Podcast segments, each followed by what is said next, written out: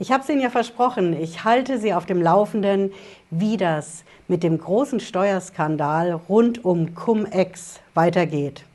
Cum-Ex beschäftigt ja nach wie vor die Gerichte bei uns in Deutschland und es laufen viele Gerichtsprozesse. Jetzt ist auch der Prozess gestartet gegen den Mann, der als Architekt von Cum-Ex gilt. Das ist Hanno Berger. Und beim Landgericht in Wiesbaden, hier bei uns in Hessen, da war jetzt der erste Prozesstag vor Gericht. Hanno Berger ist da angeklagt wegen Steuerhinterziehung und wir schauen uns mal genau an in diesem Video, wie der erste Prozesstag so gelaufen ist und was Hanno Berger im Fall einer Verurteilung wegen Steuerhinterziehung droht. Und vielleicht auch, was er dagegen machen kann. Bleiben Sie dran, bis gleich.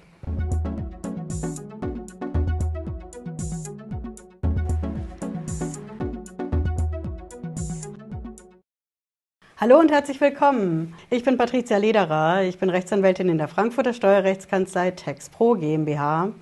Okay, wir schauen uns als erstes mal an, welche Strafe wegen Steuerhinterziehung droht Hanno Berger konkret.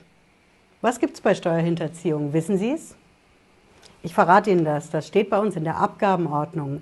Das ist unser Steuergesetz und da steht das drin im Paragraphen 370. Ich habe das gute Stück auch in der Videobeschreibung verlinkt, wenn Sie sich den anschauen wollen. Dieser Paragraph, der regelt die Strafe bei Steuerhinterziehung. Genau genommen die Strafen, denn es sind zwei. Die eine Variante ist die, dass Sie eine ganz normale Steuerhinterziehung haben. Und auf diese normale Steuerhinterziehung, da gibt es eine Strafe in der Range von, das fängt bei Geldstrafe an, bis zu fünf Jahre Haftstrafe. Das ist die normale Steuerhinterziehung. Und Sie ahnen es, es gibt noch eine. Und das ist die schwere Steuerhinterziehung. Bei der schweren Steuerhinterziehung, da sehen die Strafen schon ganz anders aus. Da gibt es keine Geldstrafe mehr. Da steigen Sie direkt ein mit einer Haftstrafe und die fängt bei sechs Monaten an und geht hoch bis zu zehn Jahre. Das ist die schwere Steuerhinterziehung. Jetzt werden Sie wissen wollen, Frau Lederer, was ist denn jetzt eine schwere Steuerhinterziehung? Schwer? Leicht? Wo ist der Unterschied? Sie schauen mir in den Paragraphen 370 rein, so direkt finden Sie da nichts. Sie finden was, wenn es eine Bande ist, wenn Sie das in einer Gruppe machen, mit anderen zusammen die Steuerhinterziehung, aber so wirklich ein Cut, ab welchem Betrag bin ich in der schweren Steuerhinterziehung drin, das finden Sie in den Paragraphen nicht. Denn das ist bei uns in Deutschland Rechtsprechung. Und Rechtsprechung bedeutet immer, wenn Sie was in einem Paragraphen nicht direkt drinstehen haben, sondern es gibt dazu Rechtsprechung, also Urteile von Gerichten. Und genau solch ein Urteil haben wir auch. Das kommt auch von ganz oben, vom Bundesgerichtshof. Der sitzt in Karlsruhe und das ist das oberste Bundesgericht für Strafsachen, zum Beispiel wegen Steuerhinterziehung. Dieser Bundesgerichtshof hat schon vor einigen Jahren entschieden, dass es da wirklich eine Grenze gibt zwischen der normalen und der schweren Steuerhinterziehung. Und das sind exakt 50.000 Euro. Sobald es also um mehr als 50.000 Euro geht, sind Sie auf jeden Fall in der schweren Steuerhinterziehung drin. Und so ist das auch bei Hanno Berger. Hanno Berger hat ja zwei Prozesse laufen. Der eine ist vor dem Landgericht Bonn und der andere eben bei uns in Hessen vor dem Landgericht Wiesbaden. In beiden Prozessen geht es um Millionenbeträge. Ich habe mir das mal aufgeschrieben, beim Landgericht in Bonn, da sind das 278 Millionen. Das ist die Summe, wegen der Hanno Berger dort die Anklage hat. Und bei uns in Wiesbaden sind es 113 Millionen. Also auf jeden Fall deutlich mehr als unsere 50.000 Euro. Sie wissen jetzt, dass sie ab 50.000 in der schweren Steuerhinterziehung drin sein können.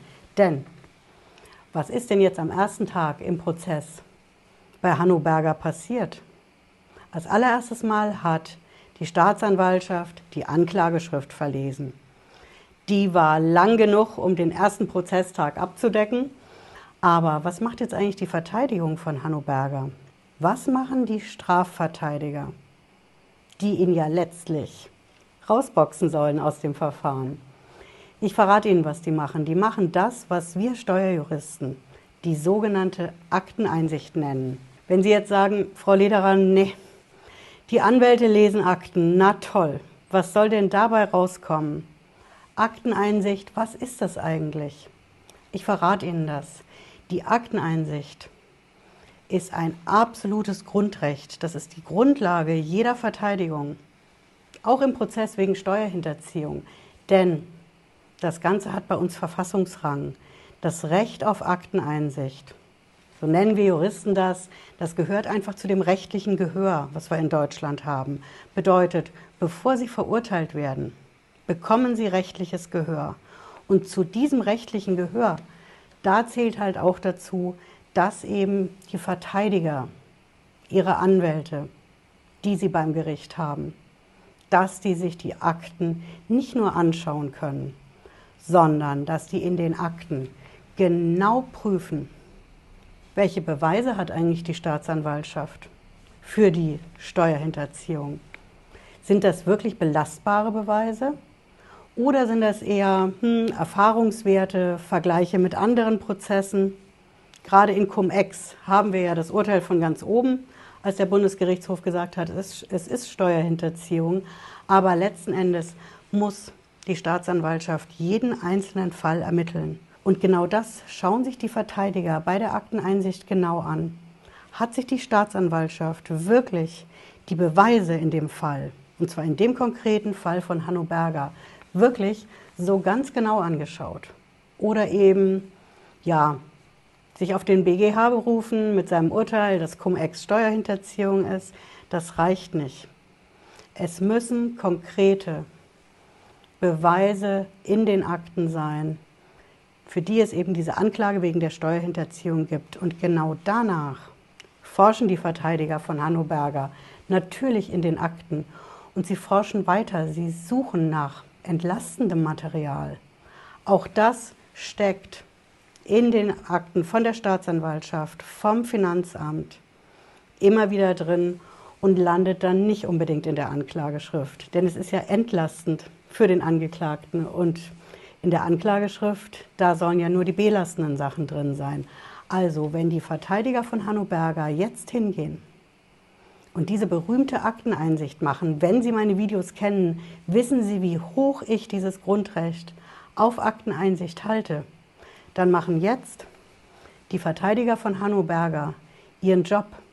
Sie durchforsten die Akten, schauen, was hat die Staatsanwaltschaft wirklich in der Hand. Sind das belastbare Beweise? Wie ist das eigentlich? Auch mit dem damaligen Steuerrecht. Cum-Ex ist ja eine Weile her. Ne? Schauen Sie sich mein Video an, wenn Sie das interessiert. Damals galt ein ganz anderes Steuerrecht als heute im Jahr 2022.